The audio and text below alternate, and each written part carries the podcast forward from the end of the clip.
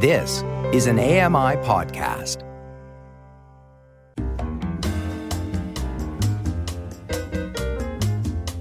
Welcome to My Life in Books Authors Talking Books, presented by blind writer and broadcaster Red Szell from his home in London, England. John Buchan is known around the world as the author of The 39 Steps. Since its publication in 1915, the novel has never been out of print and has inspired numerous other authors and adaptations for film, television, radio, and stage, starting with Alfred Hitchcock's celebrated 1935 movie version. Yet, there was vastly more to J.B. than his success as a thriller writer. Beyond the 39 Steps, A Life of John Buchan is the new biography of the man who invented the modern thriller, written by his granddaughter, Ursula Buchan, With access to a family archive, much of which has never been published before, she's produced a fascinating portrait of a remarkable man. The countryside of Upper Tweeddale had experienced a fierce storm, so that the snow was piled high in drifts on the morning of the second day of December, 1874 but that did not prevent family and neighbours from crowding into the parlour of Broughton Green, a square fronted, whitewashed farmhouse standing on the main Edinburgh to Carlisle road. They'd come to witness the marriage of the Reverend John Buchan to Helen Masterton, one of two daughters of the house. Afterwards, they sat down to a generous farmhouse luncheon of hare soup, roast meats, creams, and trifles, and stayed on to drink cups of tea and eat cake and shortbread before braving the snow once more. The bride was seventeen years old, slight of build, and no more than five feet tall, with a strong face, blue eyes, and a magnificent mane of golden hair, which she'd put up for the first time that day. She wore a white satin dress and white kid shoes with rosettes on the toes and blue silk laces, in sharp contrast to her new husband's sober clerical black. The Reverend John Buchan was ten years her senior, of above average height, strongly built with blue eyes, a ruddy complexion, and mutton chop whiskers. The couple had met in church the Christmas before, after Helen came home from boarding school in Peebles, the county town. At the time, the young man was deputising for the sick resident minister of the Free Church of Scotland in Broughton.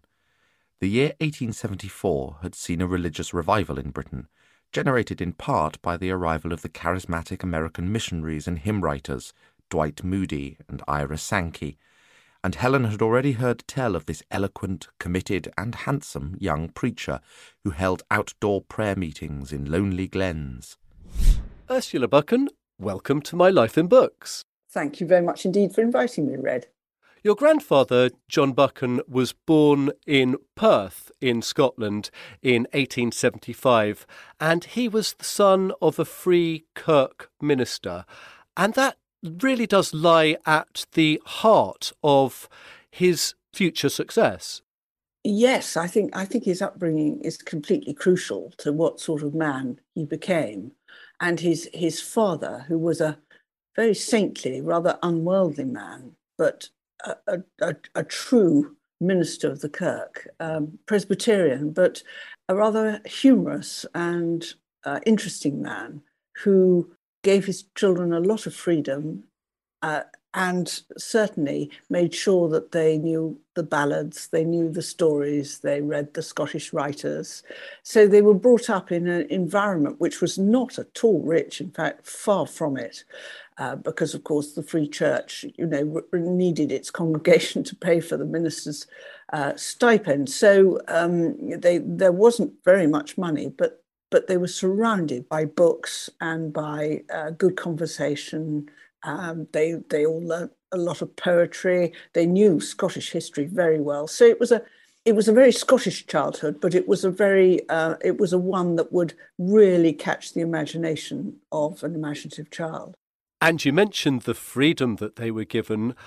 It almost seems like a little bit too much. John Buchan nearly died when he was five years old.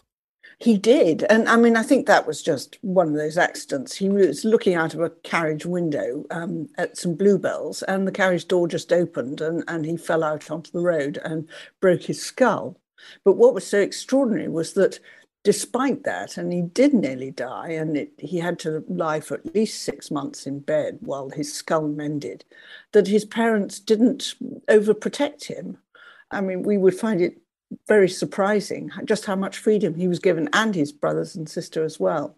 And like many of the great novelists such as Robert Louis Stevenson, that long period of recuperation led him to read even more books and really sparked his imagination.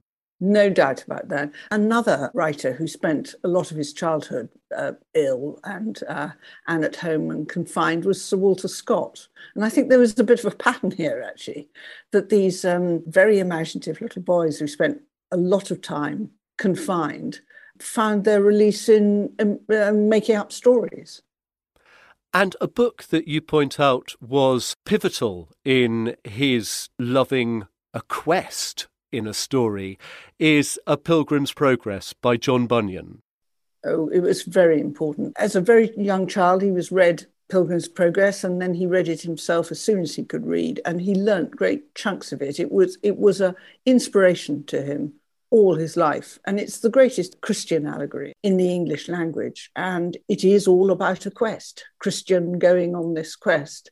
And many awful things befall him. He comes across friends, true and false. Uh, there's the castle doubt and doubting, and there's the slough of despond, and all the rest of it. But at the end of the journey is the celestial city. And this was the great allegory of the Christian life, and John Buchan was extremely influenced by it.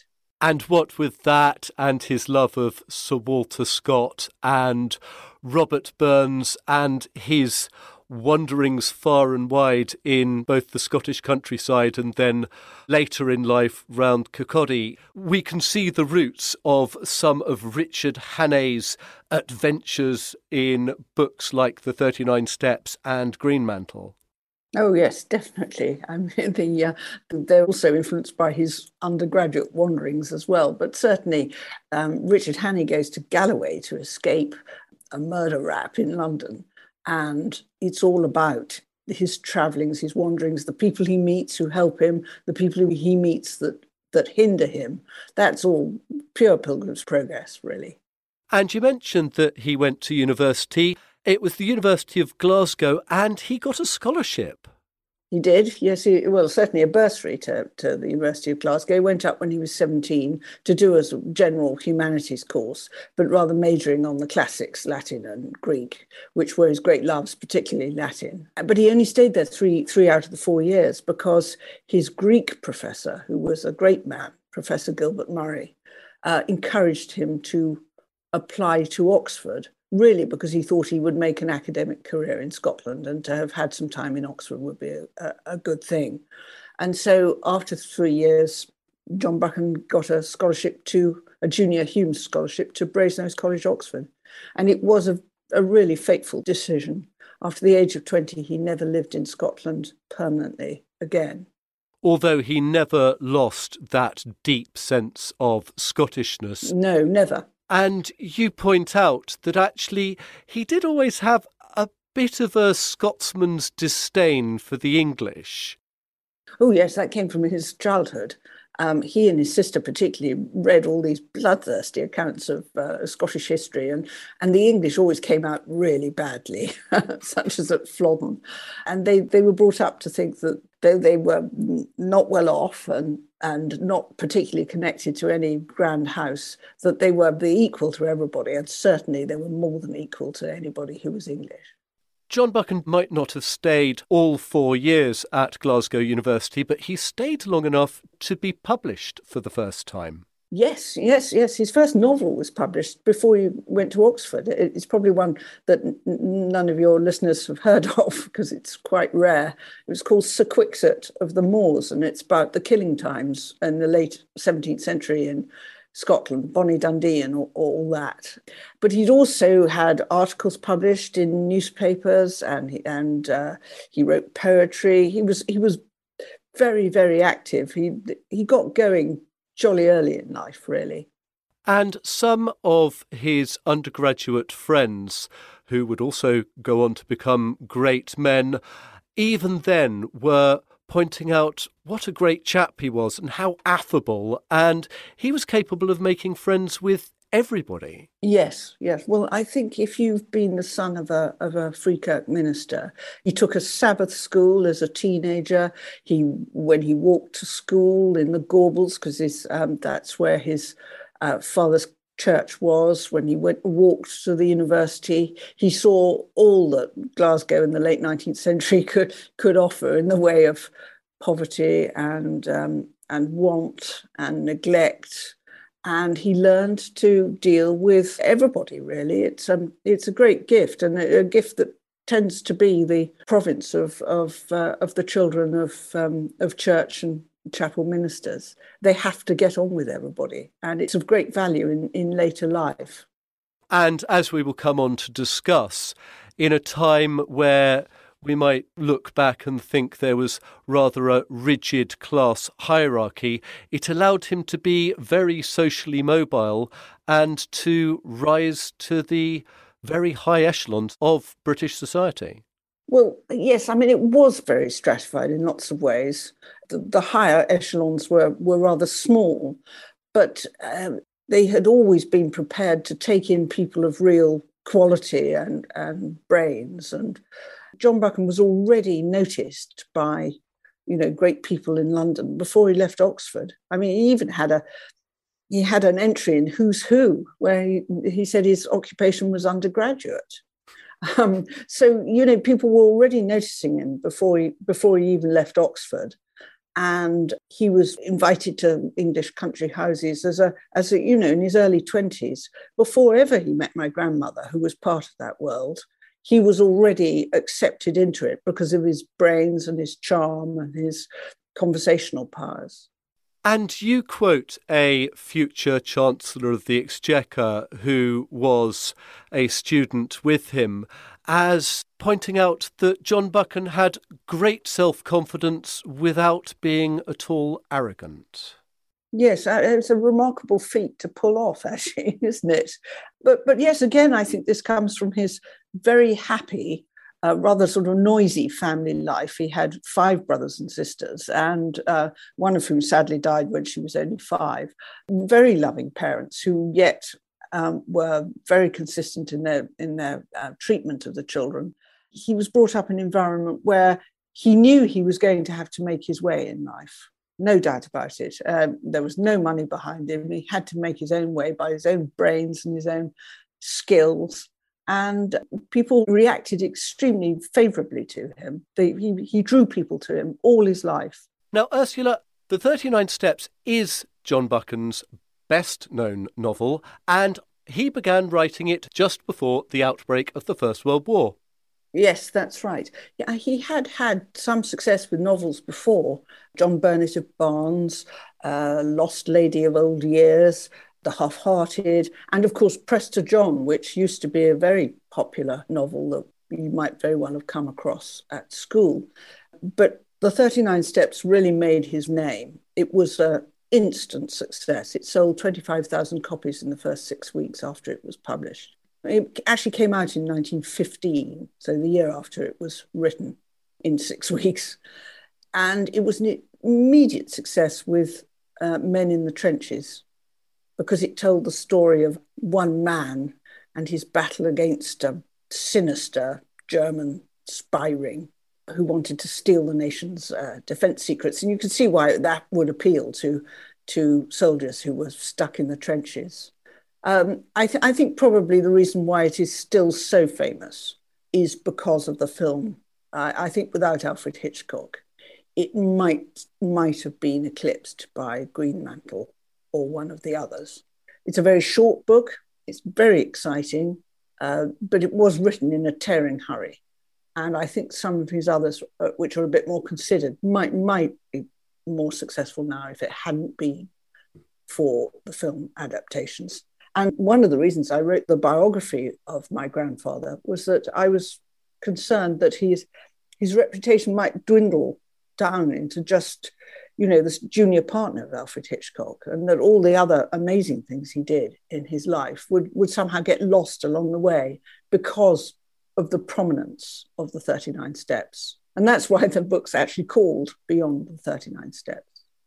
And JB was typically self deprecating about the 39 Steps. He called it a shocker and actually said that Hitchcock had done a better job than he had. Yes, yes, he told that to the head of Gaumont British. This in 1935 when the when the film came out, and the head of Gaumont British said he had never heard an author ever say that before. but it was somehow typical of, of JB that he should um, run down his efforts because he he just found those books so easy to write. They were recreation for him. It's like we might spend an afternoon sitting in the garden, you know, listening to the birds. He he'd just write a couple of chapters of a of a novel and just pour out of him. And if you look at the the manuscripts, you can see they're hand handwritten. You can see how few uh, amendments he makes. They they just come out in an absolute stream, and that all came from the fact that he was extremely well educated in the old Scottish system, which was second to none and also that he read absolutely voraciously. So he he had this really well furnished mind that could just draw on his experiences and on his reading to produce these books really very very quickly. And they're remarkably concise both in their language and in length as well. Very much so. Uh, the 39 Steps is 265 pages long in the first edition. You can read it in an afternoon but you, you won't want to put it down anyway. It's terribly exciting. And that's true of Greenmantle and Mr. Standfast and The Three Hostages and The Island of Sheep, which are all the other books where Richard Hannay, his famous hero, Richard Hannay, appears.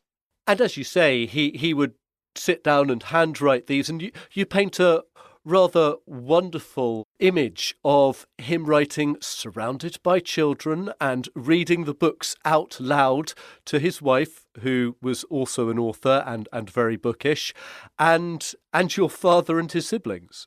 Absolutely, yes. They they remembered it. Re- reading aloud in the evening was what they did. I mean, in the days before television, I suppose. And they were never they weren't very musical. My grandparents. They didn't, you know, settle down to listen to to a symphony or something. They'd much rather uh, read to each other.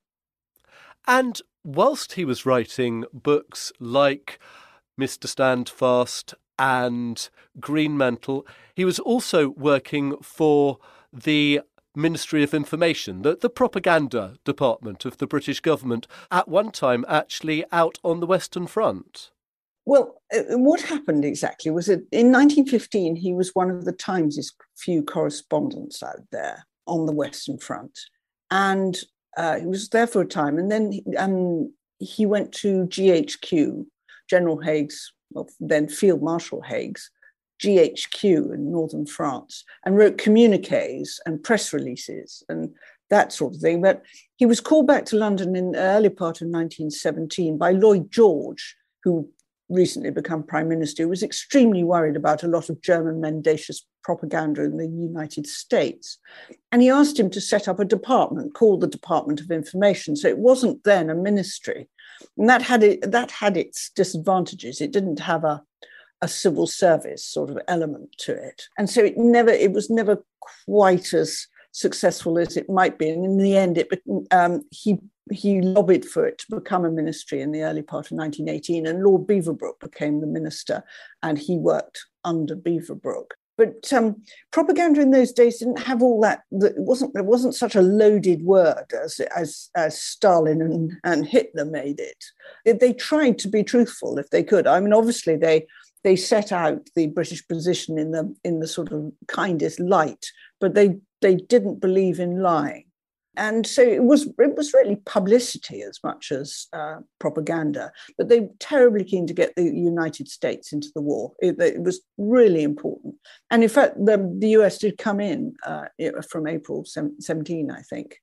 Uh, so he was he was right in the sort of thick of things in the last couple of years of the war and meanwhile, he wrote Mr. Standfast uh, when, you know, he was incredibly busy working 16 hour days. And then, you know, during air raids, because there were German air raids in the First World War, he would write bits of Mr. Standfast, which incidentally, of course, is a character from Pilgrim's Progress. And one of the features of, of the novel is that Hannay and his Confederates have a have a code and it's based on the Pilgrim's Progress, which is indicative. You were talking earlier about the effect this book had on him. But uh, even when he was really pressed, he, w- he, would, he would write parts of Mr. Standfast, and he didn't know what the end was going to be when he started, because the, the denouement, the climax of Mr. Standfast, is the March offensive by the Germans in, in 1918. So I, goodness knows if that hadn't happened, what, what, what his ending would have been. I mean, he had such a fertile imagination. I'm sure he'd have come up with something. And throughout the war, he was also producing an account of the war, which was very highly regarded and is still read. Yes, yes. I mean, obviously, uh, quite a lot of it has been superseded, as you'd expect. But what happened was that he worked at the beginning of the war, in fact, soon after his marriage to my grandmother, Susan Grosvenor, he went to work for an old friend called Tommy Nelson, Thomas Nelson and Sons were publishers in Edinburgh and London, and he worked for them all the way till uh, 1929. When war broke out, he couldn't join up because of duodenal ulcer troubles. So he continued working for Nelson's, but he was really concerned about how they would survive through the war. And a lot of companies were in dead trouble because so much of their workforce either volunteered or uh, later conscripted. So, in order to keep the printing presses going, he conceived the idea of writing a history of the war almost as it was being fought. So, they, the, it came out in 24 volumes every six months, really, from early 1915 till 1919. And it is a remarkable achievement. It goes more than a million words. And it's still read by historians because, though some of his uh, conclusions aren't borne out by uh, later information. It was extraordinary how much he got down. And the men in the trenches thought thought that it, it was extremely accurate.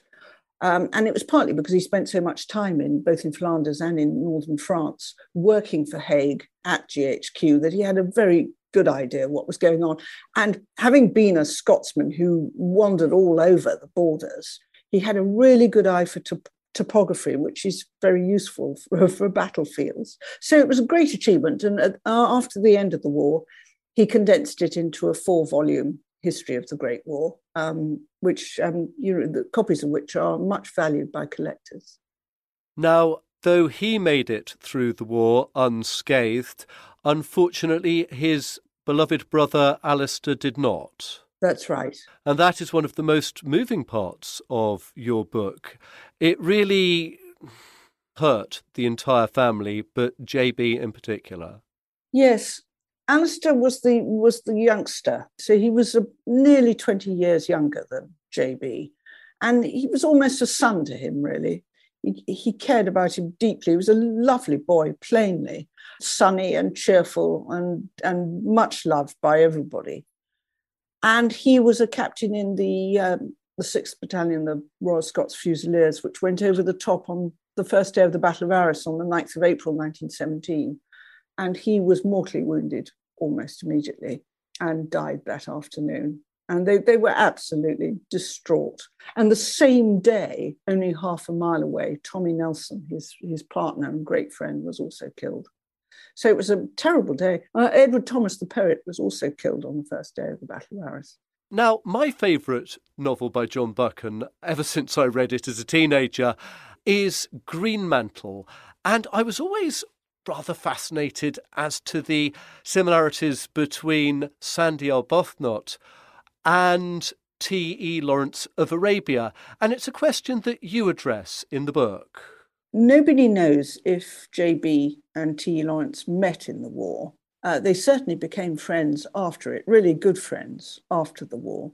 But he will certainly have heard tales of this amazing man. But he certainly admitted that uh, Sandy Arbuthnot is at least partly um, based on Aubrey Herbert, who was a friend of his at Oxford and a very um, colourful character who would who was a great traveller and would turn up in, in various places um, unannounced.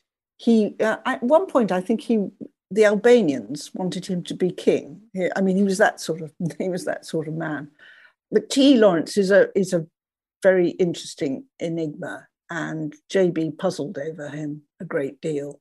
He he actually came to visit. He used to come unannounced. Came to visit my grandfather only ten days before he was killed in that motorbike accident in Dorset in 1935. But JB did lobby Stanley Baldwin to get him, I think, out of the army and into the RAF. So Lawrence always felt extremely grateful to him. And though your grandfather wasn't there when Lawrence came to visit, your father was. Yes, he was, and he, he read in his own memoir, *The Rags of Time*. He he describes uh, Lawrence coming in a sort of uh, on his Brough motorbike, and um, this extraordinary little man. He was shorter even than my grandfather, who wasn't very tall, with piercing blue eyes and extraordinary intelligence, a scholarly man, actually. And my father never forgot meeting him and then and then watching the Brough disappear in a sort of cloud of, of smoke down the road. Ursula, I know it was incredibly important to you that the book was recorded as an audiobook because you have links to sight loss yourself. Yes, my father, so that's John Buchan's second son, William, in his old age, his sight deteriorated a great deal to the point where he really couldn't see much at all. But he and I had always had a, a mutual interest in gardening and gardens and flowers. And one day I went to see him and I took a rose called Green Mantle. It must have been June because it was flowering. Green Mantle, obviously it was named after the Walter Scott character in Red Gauntlet, but John Buchan had also written a book called Green Mantle, and so I thought he would enjoy it. And the thing about Green Mantle is it's a, a rose that smells, if you rub the leaves, it smells of apple.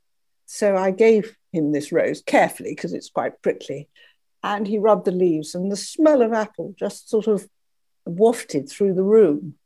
And I also took him his favorite rose, which he'd given to me at one point, a Madame Lauriol de Barny, a really, really scented rose, pink, uh, lots of petals, very scented. And um, you could see that it was just unlocking memories, happy memories of, of uh, summer in the garden for him. And it really made me realize just how important other senses are when you've lost one that was so important to you.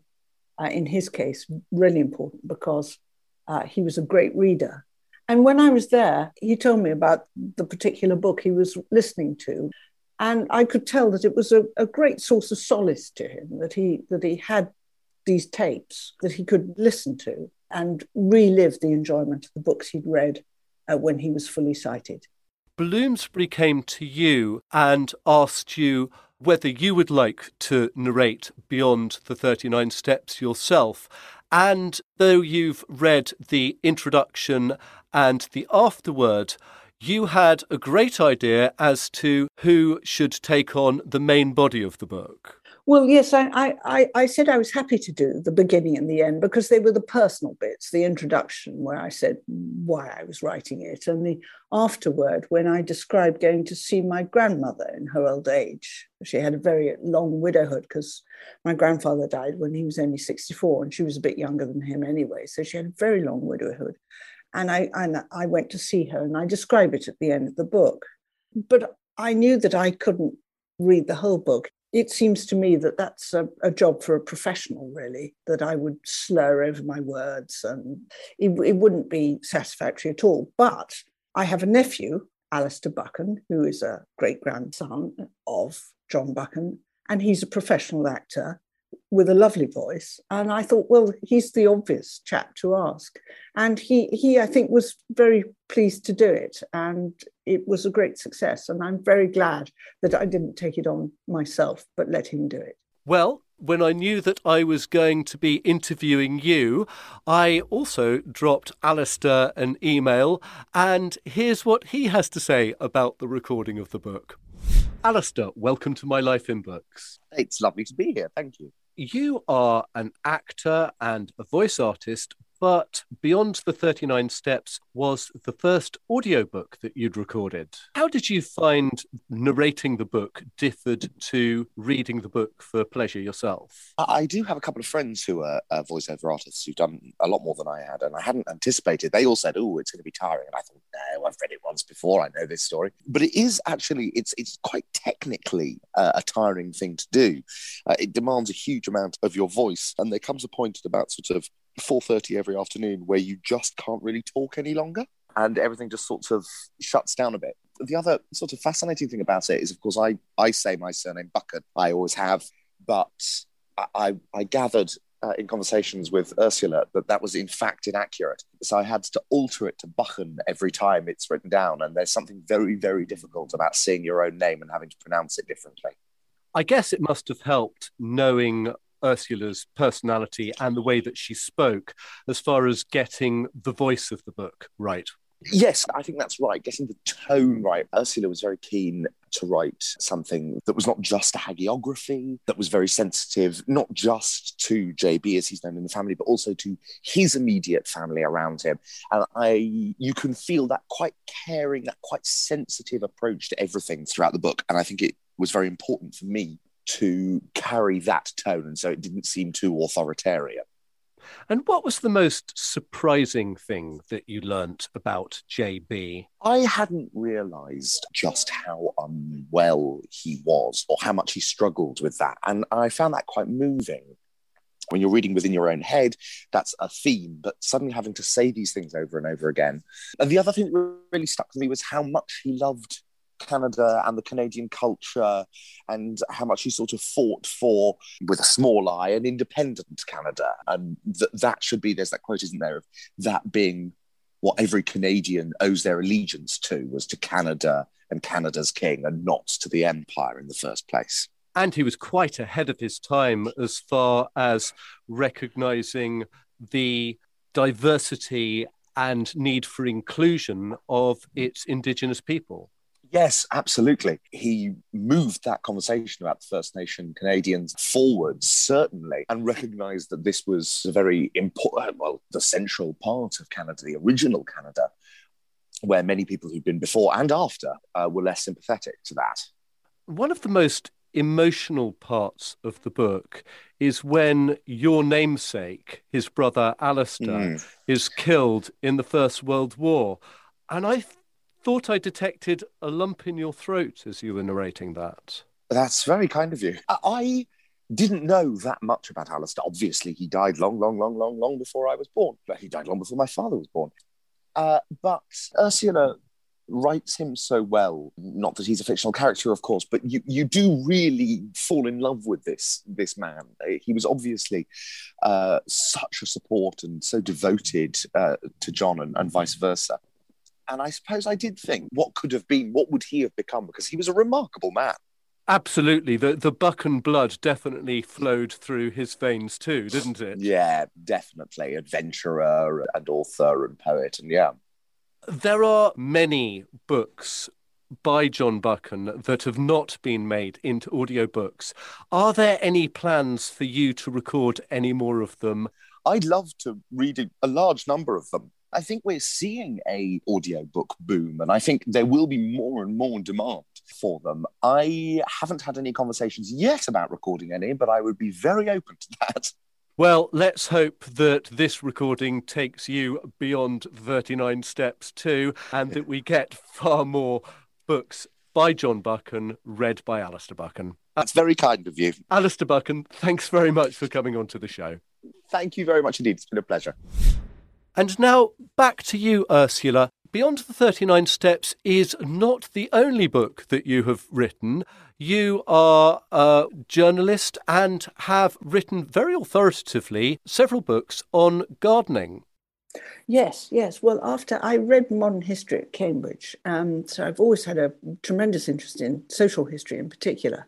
But I also trained to be a gardener at the Royal Botanic Gardens, Kew. And um, for many years, I wrote both for national newspapers and magazines on gardening. And I think I notched up 15 gardening books, probably. um, one of which I know where you can get in Canada. It's called The English Garden. And um, I'm rather proud of it, actually, I have to say. And that is far from the only link that the Buchan family has with Canada, because in 1935, John Buchan was appointed Governor General very much at the request of the Prime Minister of Canada at the time, William Lyon Mackenzie King. That's right, yes. They had met in the 20s more than once and uh, Mackenzie King was a great admirer of John Buchan. Uh, he was low church, he was Scottish, he didn't have a peerage, all the things that appealed to Mackenzie King. And he thought he was a great mind as well. and so he recommended to the king, I mean, it was a, a crown appointment. So my grandfather became Governor General, uh, but the king wasn't having any of this commoner business. He, uh, he made him uh, the first Baron Tweedsmuir of Elsfield. And so uh, my grandparents went to Canada in October 1935 as Lord and Lady Tweedsmuir. And I believe that in Canada these days, he's still remembered more as Tweedsmuir than as John Buchan. But he, he was very pleased to go. He's thrilled to get the nod, as it were, because he'd always liked Canada when he'd visited. And he had relations actually in Alberta, you know, lots of Scottish connections with Canada. And I think well, probably because of the religious aspects, uh, the Church of Scotland, the Free Kirk, and all the rest of it. Uh, he felt very much at ease with Canadians and could see how important this dominion was, the sort of premier dominion. Um, he had very much a view the British Empire should become the Commonwealth of Nations, which in fact it did. And uh, he settled in extremely well and was much loved in Canada and sincerely mourned when he died. And whilst he was out there, he continued to write. He wrote a history of Canada for children, and he also was rather fascinated by the wilderness, and it was the setting for his final novel. Yes, Sick Heart River, it's called. In um, I think in the States and possibly Canada too, it was published as Mountain Meadow but it's it's a very very fine novel. In fact, there are plenty of people who think that it's it's his best. He wrote it in his la- the last year of his life, and it was very influenced not only by his own wanderings, his uh, his journeys in Canada, but also his son worked for the Hudson's Bay Company in Baffin Island for a year, and uh, the diary that he kept, parts of that find its way into the novel. It's a very fine novel. So Edward Leithen, his bachelor lawyer hero of, of a number of novels, is dying, and it's what happens to him in, in the Northwest Territories before he dies. So um, I, I couldn't recommend that to our listeners more highly. And of course, the grateful people of Canada named a provincial park after him, the Tweedsmuir Provincial Park, north and south in British Columbia. I've never been, sadly, I'd love to go, uh, but he and my grandmother visited it in 1937, and my grandmother wrote about it in the National Geographic magazine. It obviously had a great effect on them. They thought it was a, a wonderful place.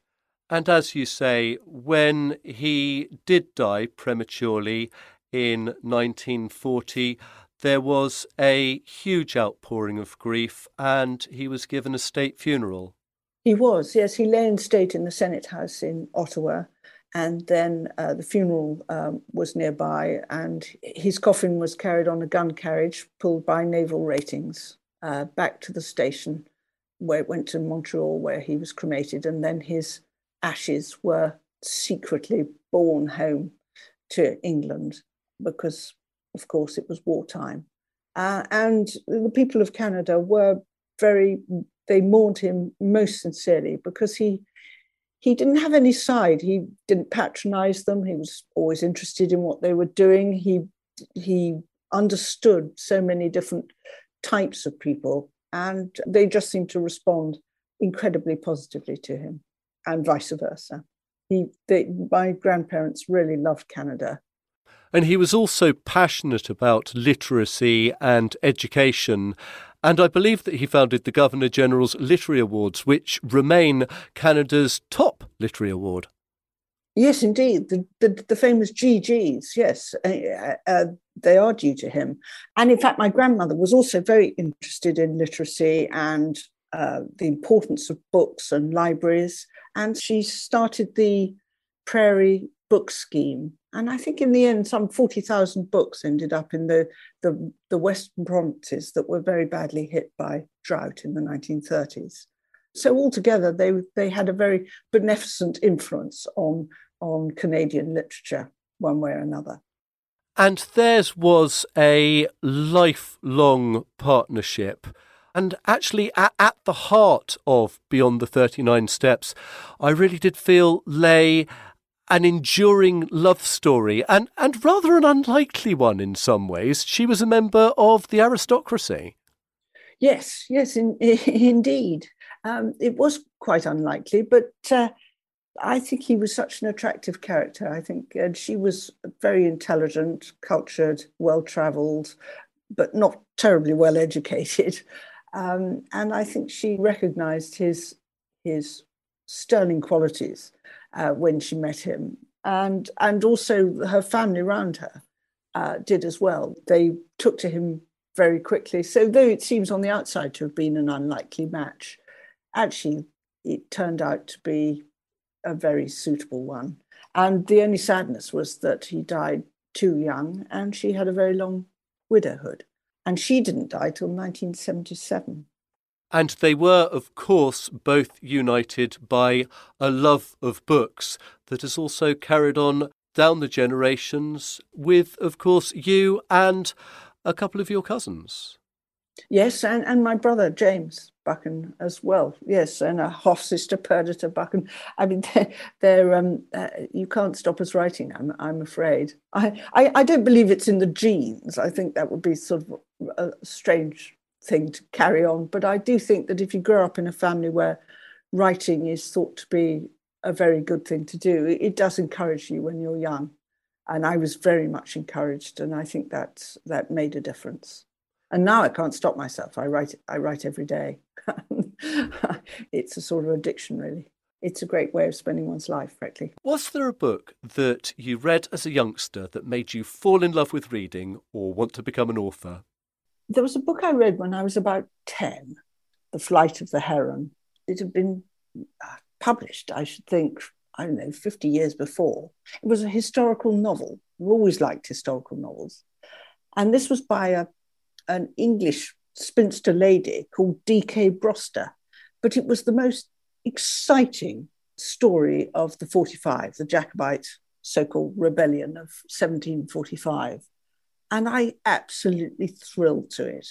And it, it just it turned me into a, a reader, really, I think. I read the other two in the, the trilogy, the Gleam in the North and the Dark Mile, and I was transported back to 18th century Scotland. Well, transported to 18th century Scotland, and I've never regretted having uh, spent so much of my life reading. I don't think you can write unless you read. The two are absolutely intricately entangled with each other.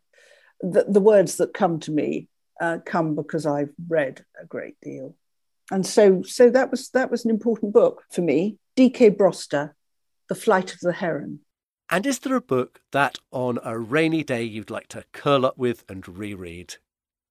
Oh, uh, well, every year I reread Jane Austen, and it doesn't really matter which one, but I think particularly Pride and Prejudice or Persuasion. Those are my two favorite Jane Austens. And every time I read them, and as I say, I read them about once a year, I find things that I haven't seen before. They are incredibly rich and delightful. And whatever the weather, they have the capacity to transport me to somewhere somewhere quite else.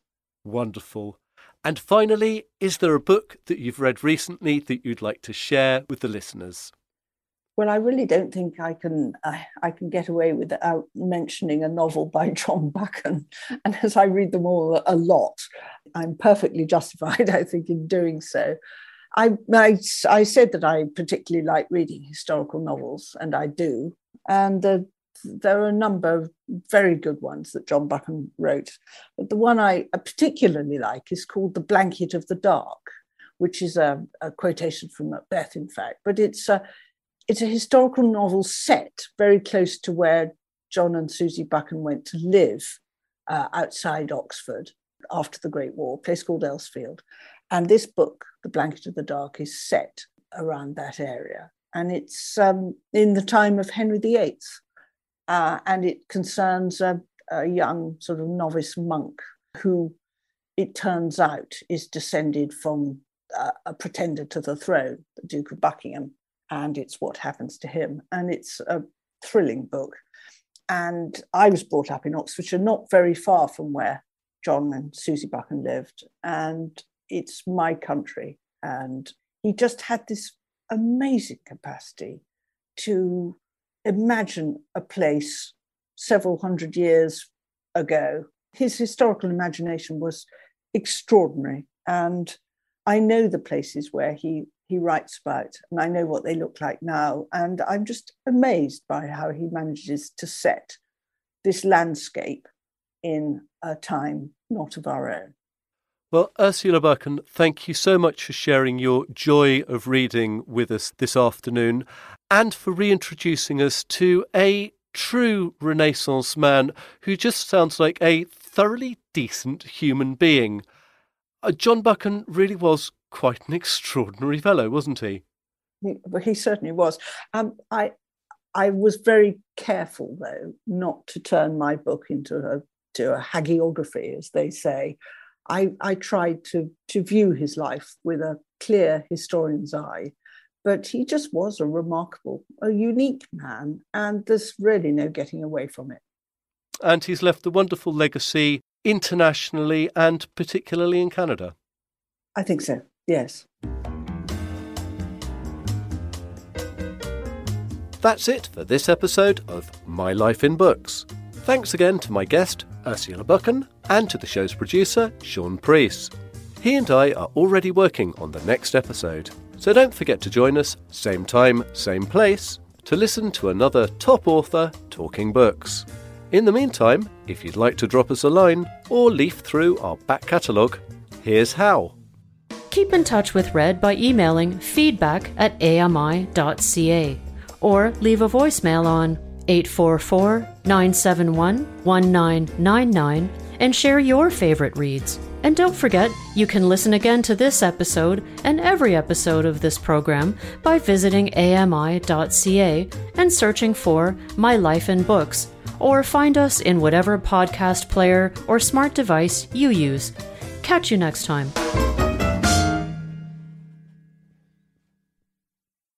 Join me every couple weeks for the Outdoors with Lawrence Gunther podcast, where we learn about outdoor tech and tips. Plus, we look at news affecting the environment. AMI's Outdoors with Lawrence Gunther is available from your favorite podcast provider.